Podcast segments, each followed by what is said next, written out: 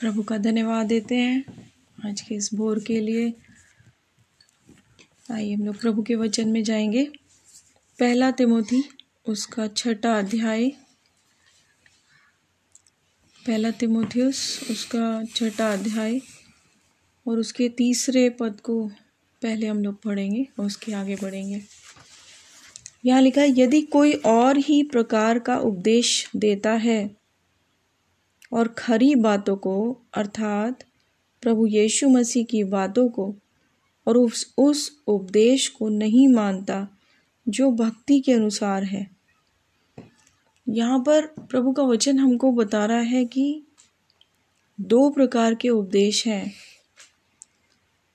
एक जो प्रभु यीशु मसीह का उपदेश है और दूसरा जो कोई और प्रकार का उपदेश है, है ना। तो इसी वचन से जो हम लोग देख रहे हैं अभी, पहला तिमोथियुस छठा अध्याय उसके तीसरे वचन से आगे हम लोग कुछ चीज़ों को देखेंगे जिससे हम समझ पाएंगे कि ये जो दो प्रकार के उपदेश हैं ये कौन से हैं। तो जो यीशु मसीह का उपदेश है उसकी कुछ विशेषताएं यहाँ पर हम लोग देख रहे हैं कि वो खरा उपदेश है, खरी बातों का उपदेश है। दूसरी चीज़, वो प्रभु यीशु मसीह की बातों का उपदेश है और वो भक्ति के अनुसार है, है ना। यहाँ पर लिखा है जो भक्ति के अनुसार है। तो यीशु मसीह के बारे में उपदेश, यानी यीशु उपदेश मतलब कि यीशु मसीह की टीचिंग्स ना, उसके बारे में हम लोगों को मतलब टीचिंग मतलब शिक्षाएं ना, उपदेश या शिक्षाएं। तो एक ऐसी शिक्षा है जो यीशु मसीह की शिक्षा है, जो खरी बातों की शिक्षा है और भक्ति के अनुसार है, ठीक है। इसी के आगे अगर हम लोग देखें, आगे पढ़ेंगे तो लिखा है, तो वह अभिमानी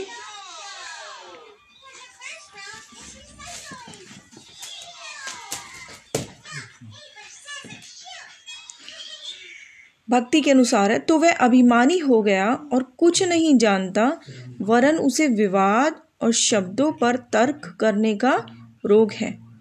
अब ये जो दूसरा उपदेश है जो किसी और प्रकार का उपदेश है उसकी कुछ विशेषताएं यहाँ पर लिखी हैं कि वो अभिमानी है, ठीक है, और वो अज्ञान है जो कुछ नहीं जानता, मतलब वो यीशु यीशु मसीह की जो शिक्षाएं हैं उससे भटका हुआ है, उससे अलग है।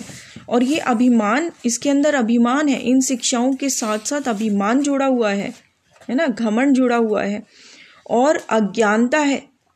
फिर फिर आगे क्या लिखा है, वरन उसे विवाद और शब्दों पर तर्क करने का रोग है, यानी कि ये वाद विवाद करने वाला है।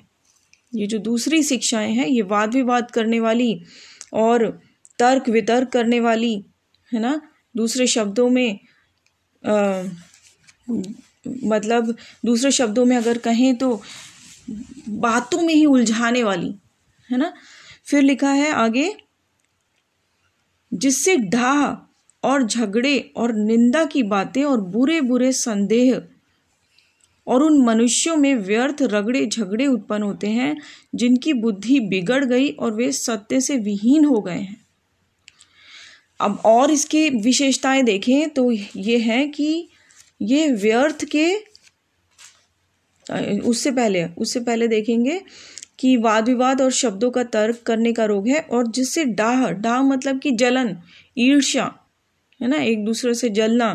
फिर झगड़े और निंदा की बातें, है ना, एक दूसरे की निंदा करना, किसी और की निंदाई करना, है ना, बुराई करना, निंदा मतलब बुराई करना। फिर बुरे बुरे संदेह, कि संदेह करना, है ना, और उन मनुष्यों में व्यर्थ रगड़े झगड़े उत्पन्न होते हैं, ठीक है। और ये सब बातें किस चीज़ को लेकर आती हैं, झगड़ों को लेकर आती हैं।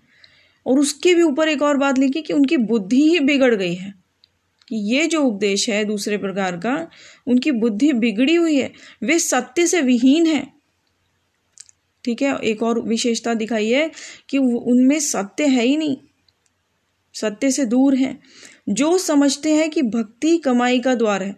एक और चीज़ उसके साथ जुड़ती है कि ये जो शिक्षा है ये भक्ति को कमाई का द्वार समझते हैं, ठीक है। अब अगर वापस आए जो यीशु मसीह की शिक्षाएं हैं वो इससे उल्टी होंगी, है ना, इससे विपरीत होंगी कि अगर इसके अंदर अभिमान है, इन शिक्षाओं के अंदर अभिमान है, तो जो हमारा जो यीशु मसीह की शिक्षाएं हैं वो हमको ये सिखाता है कि हमारा जो अभिमान है या जो हमारा घमंड है वो सिर्फ यीशु मसीह पर घमंड है, हमें और किसी चीज़ पर घमंड नहीं है, हमारे अंदर और कुछ ऐसी खासियत नहीं है, जो कुछ है वो प्रभु का दिया हुआ है, है ना। फिर अज्ञानता अगर इन शिक्षाओं में है, दूसरी प्रकार की शिक्षाओं में है, तो इस ओर यीशु मसीह की शिक्षाओं से हमें ज्ञान मिलता है, है ना, प्रभु प्रभु का प्रकाशन मिलता है, परमेश्वर के प्रेम का प्रकाशन मिलता है और प्रभु की वास्तविकता का प्रकाशन मिलता है, है ना। और ये वाद विवाद तर्क वितर्क करने वाली नहीं है। प्रभु का वचन तो हमको कहता है कि तुम इनसे दूर रहो, वाद विवाद से दूर रहो, है ना। फिर दाह झगड़े ये सब चीज़ों से परमेश्वर का वचन हमको क्या कहता है कि आत्मा के अनुसार चलो, शरीर के अनुसार नहीं चलो। और शरीर के काम तो प्रकट हैं, दाह, मतवालापन, लीला क्रीड़ा, हम लोग पिछले दिनों में भी देख रहे थे, है ना, झगड़े, ये सब चीज़ें क्या है, शरीर के काम है। तो हम तो जो यीशु मसीह की शिक्षाएं हैं वो तो हमको क्या सिखाती है कि आत्मा के अनुसार चलो, शरीर के अनुसार नहीं, ये सब चीज़ें दूर हों, ठीक है। तो ये सब चीज़ें जो हैं, जो शरीर के काम हैं या जो दूसरी प्रकार की शिक्षाएं हैं, वो झगड़ों को लेके आने वाली है, वो बुद्धि को बिगाड़ने वाली हैं। प्रभु का वचन कह रहा है कि बुद्ध उनकी बुद्धि ही बिगड़ी बिगड़ गई है, है ना। मतलब इन्हीं बातों पर मनन करते करते करते उनकी बुद्धि ही बिगड़ गई है, वो सत्य से दूर हो गए। सच्चाई क्या है, जो यीशु मसीह की सच्चाई है, यीशु मसीह का जो उपदेश है, उस उपदेश से अगर यीशु के, प्रभु का वचन इस प्रकार से कहता है कि कोई और ही प्रकार का अगर तुम्हें कोई उपदेश देने लगे जो यीशु मसीह का उपदेश नहीं है तो उससे तुम दूर रहो, है ना, उसको ग्रहण मत मत करो। फिर जो एक और चीज़ यहाँ लिखी कि भक्ति को कमाई का द्वार समझते हैं, है ना, ये भी एक उस दूसरे प्रकार की शिक्षा का एक गुण है कि भक्ति के द्वारा, है ना, कमाई को कमाई का द्वार समझना, है ना। फिर उसके आगे जो छठा पद है वो हम लोग पढ़ेंगे, पर संतोष सहित भक्ति बड़ी कमाई है। ये यीशु मसीह की शिक्षाओं का जो असली शिक्षाएं हैं, यीशु मसीह के जो उपदेश हैं, उसका एक गुण यह है कि संतोष सहित भक्ति, जो कि एक बहुत बड़ी कमाई है, है ना। अगर यहाँ पर हम रुक कर फिलिपियों उसका चौथा अध्याय देखें,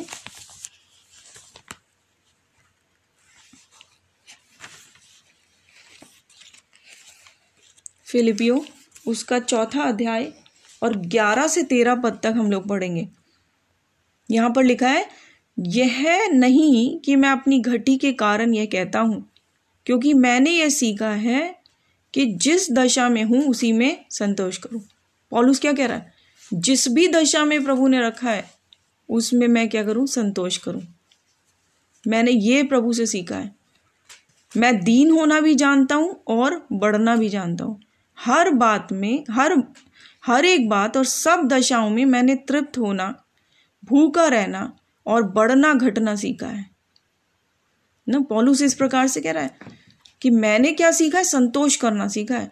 मैंने ये सीखा है कि प्रभु में संतोष करो, चाहे बढ़ती में चाहे घटती में, सब दशाओं में तृप्त रहना, सब दशाओं में संतोष करना, चाहे भूखे रहकर, है ना, चाहे बढ़कर चाहे तृप्त होकर, पर मैंने परमेश्वर में संतोष किया है, ठीक है। फिर आगे लिखा है, जो मुझे सामर्थ्य देता है उसमें मैं सब कुछ कर सकता हूँ ना। तो यहाँ पर पौलुस भी क्या कह रहा है कि मैं मैंने संतोष करना सीखा है।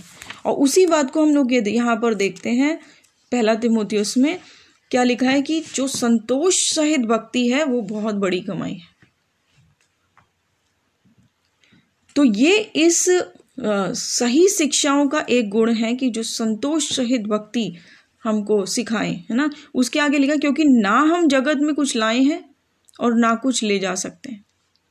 कुछ भी जो हम आज संसार में देखते हैं, कभी अगर हमारे बच्चे लड़ाई करते हैं तो हम उनको कहते हैं, मतलब सही असली में बता रही हूँ, मैं सच्चाई बता रही हूँ, कि अगर वो लड़ाई करते हैं ना शेरल या एंजल किसी चीज़ के लिए, तो हम उनको कहते हैं अभी रैप्चर हो जाएगा, सब कुछ यहीं रह जाएगा, ये जिस चीज़ों के लिए लड़ रहे हो तुम ना, प्रभु आने वाला है, हम सबको उठा के ले जाएगा, ये सब चीज़ें यहीं रह जाएंगी। हम बच्चों को भी यही सिखाते हैं कि इन छोटी छोटी बातों पे, मतलब छोटी छोटी चीज़ों पे मत लड़ो, है ना।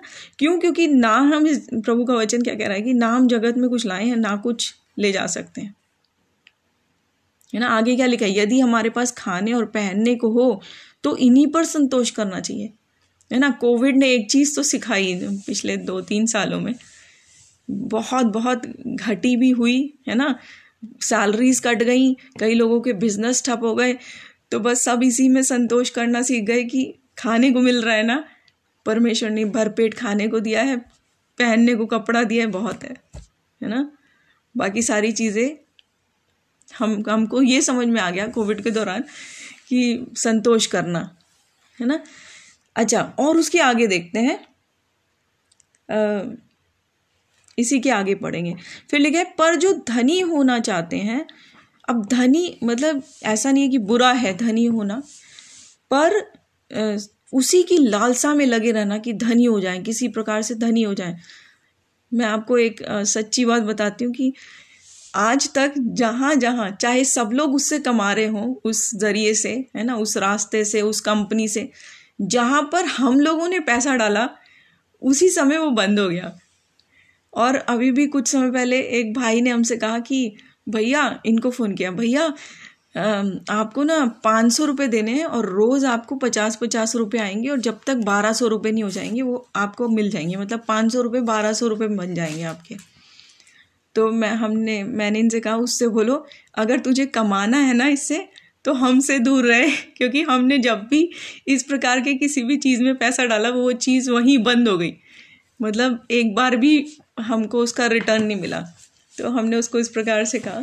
तो कहने का मतलब यह है, जैसे कि प्रभु का वचन कह रहा है कि आ, मतलब ऐसा नहीं है कि धनी होना खराब है, है ना, पर जो धनी होने की ही लालसा, लालच के साथ ना किसी भी तरीके से धनी हो जाए, उल्टे सीधे जैसे भी तरीके से, है ना। तो यहाँ लिखा है कि जो धनी होना चाहता है वो क्या, उसके लिए बहुत सी चीज़ें यहाँ पर लिखी हैं। क्या लिखा है कि वो परीक्षा में पढ़ता है, है ना, वो फंदे में पड़ता है और बहुत सी व्यर्थ और हानिकारक लालसाओं में फंसता है, है ना। यहाँ पे बहुत सी चीज़ें लिखी हैं नौवें पद से आगे कि वो परीक्षा में पड़ता है, एक बड़े फंदे में पड़ता है और व्यर्थ और हानिकारक लालसाओं में फंसता है जो मनुष्य को बिगाड़ देती है और विनाश के समुद्र में डुबा देती है, क्योंकि रुपए का लोभ सब प्रकार की बुराइयों की जड़ है, है ना, बहुत सारी बुराइयों की जड़ है। फिर लिखा है कि जिसे प्राप्त करने का प्रयत्न करते हुए बहुतों ने विश्वास से भटककर अपने आप को नाना प्रकार के दुखों से छलनी बना लिया है, है ना। तो ये इसी के आगे लिखा है कि जो एक ये झूठी शिक्षाओं की जो एक आ, उसका जो एक क्या बोलेंगे चरित्र है, है ना, वो क्या है, कैरेक्टरिस्टिक जो है वो ये है कि ये लोग क्या सोचते हैं कि भक्ति के द्वारा हम क्या करें, बड़ी कमाई कर लें। भक्ति जो है कमाई का एक द्वार है, है ना। तो गलत तरीके से और गलत सोच विचार से, है ना, हमारा जो आ, हम हम जो सुसमाचार प्रचार करते हैं वो कोई हमारे लिए आ, आ, इसका द्वार नहीं है, कमाई का द्वार नहीं है।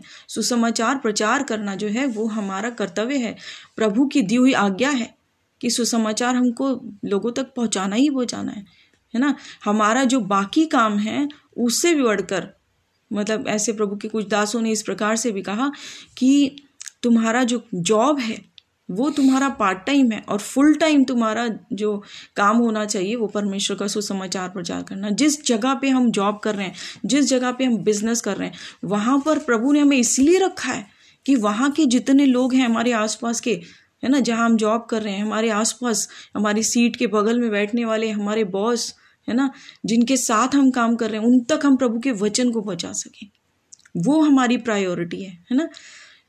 ठीक है, उसके बाद यहाँ पर हम एक और वचन को देखते हैं, फिलिपियों उसका चौथा अध्याय उसके उन्नीसवें पद, है ना। यहाँ लिखा है, मेरा परमेश्वर भी अपने उस धन के अनुसार जो महिमा सहित यीशु मसीह यीशु में है तुम्हारी हर एक घटी को पूरा करेगा। है ना। हमने अभी पढ़ा कि संतोष सहित भक्ति, तो ऐसा नहीं है कि परमेश्वर हमारी ज़रूरतों को पूरा नहीं करेगा, परमेश्वर हमारी सारी ज़रूरतों को पूरा करता है। वही चीज़ को यहाँ पर प्रभु का वचन कह रहा है कि हमारा परमेश्वर अपने उस धन के अनुसार जो महिमा सहित मसीह यीशु में है, हमारी हर एक घटी को पूरा करता है, है ना। और यहाँ पर भी हम देखते हैं छठे अध्याय, पहला तीमुथियुस छठे अध्याय में जो हमने पढ़ा, उसी के सत्रहवें पद से अगर हम लोग पढ़ें तो वहाँ पर लिखा है, इस संसार के धनवानों को आज्ञा दे कि वे अभिमानी ना हो और चंचल धन पर आशा ना रखें, परंतु परमेश्वर पर जो हमारे सुख के लिए सब कुछ बहुतायत से देता है, है ना, वे भलाई करें और भले कामों में धनी बने, उदार और सहायता करने में तत्पर बने, है ना। तो परमेश्वर का वचन ये कह रहा है कि धनवान जो, जैसे अभी हमने पढ़ा नौवें पद में कि जो धनी होना चाहता है वो परीक्षाओं में पढ़ते हैं, तो क्या करें, जो धनवान है वो क्या करें, वो क्या करें कि वो अभिमानी ना हो और इस धन पर वो आशा ना रखें, परंतु परमेश्वर को धन्यवाद दें, है ना, उस जो हमें हर ज़रूरत के लिए, हमारी हर ज़रूरत की पूर्ति करता है, और भलाई में तत्पर रहें, भले कामों में तत्पर रहें। ठीक है, एक बार फिर से हम लोग देखेंगे जो हमने अभी पढ़ा कि दो प्रकार की शिक्षाएं हैं। एक है जो हमें मसीह की शिक्षाएं देती है, यीशु मसीह के सुसमाचार के विषय में बताती है, यीशु मसीह की खरी बातों को बताती है, है ना। और दूसरी शिक्षा वो है जो संसार की रीति पर चलती है, जो संसार की शिक्षाएं हैं, है ना। प्रभु का धन्यवाद देते हैं इस वचन के लिए। आइए हम एक छोटी सी प्रार्थना करेंगे। प्रभु यीशु, हम आपका धन्यवाद देते हैं आज के इस वचन के लिए। प्रभु परमेश्वर पिता, हम इन वचनों पर, वचनों के आधार पर अपने जीवन को बदलने वाले हो सकें परमेश्वर पिता, और खरी शिक्षाओं को प्रभु जी समझने वाले हो सकें, और आपकी शिक्षाओं को, यीशु मसीह की शिक्षाओं को, और संतोष सहित जीवन व्यतीत करना सीखें परमेश्वर पिता। धन के पीछे ना भाग कर और दूसरी बातों के पीछे, शारीरिक बातों के पीछे ना भाग कर, पर प्रभु जी हम संतोष सहित भक्ति करें और परमेश्वर पिता आत्मा के अनुसार जीवन जीना सीखें परमेश्वर पिता। हमारी आप सहायता करें परमेश्वर। धन्यवाद देते हैं आज के इस वचन के लिए, प्रोत्साहन के लिए। आगे के पूरे समय को पवित्र आत्मा परमेश्वर आपके हाथों में समर्पित करते हुए ये प्रार्थना यीशु मसीह के नाम से मांगते हैं, आमीन।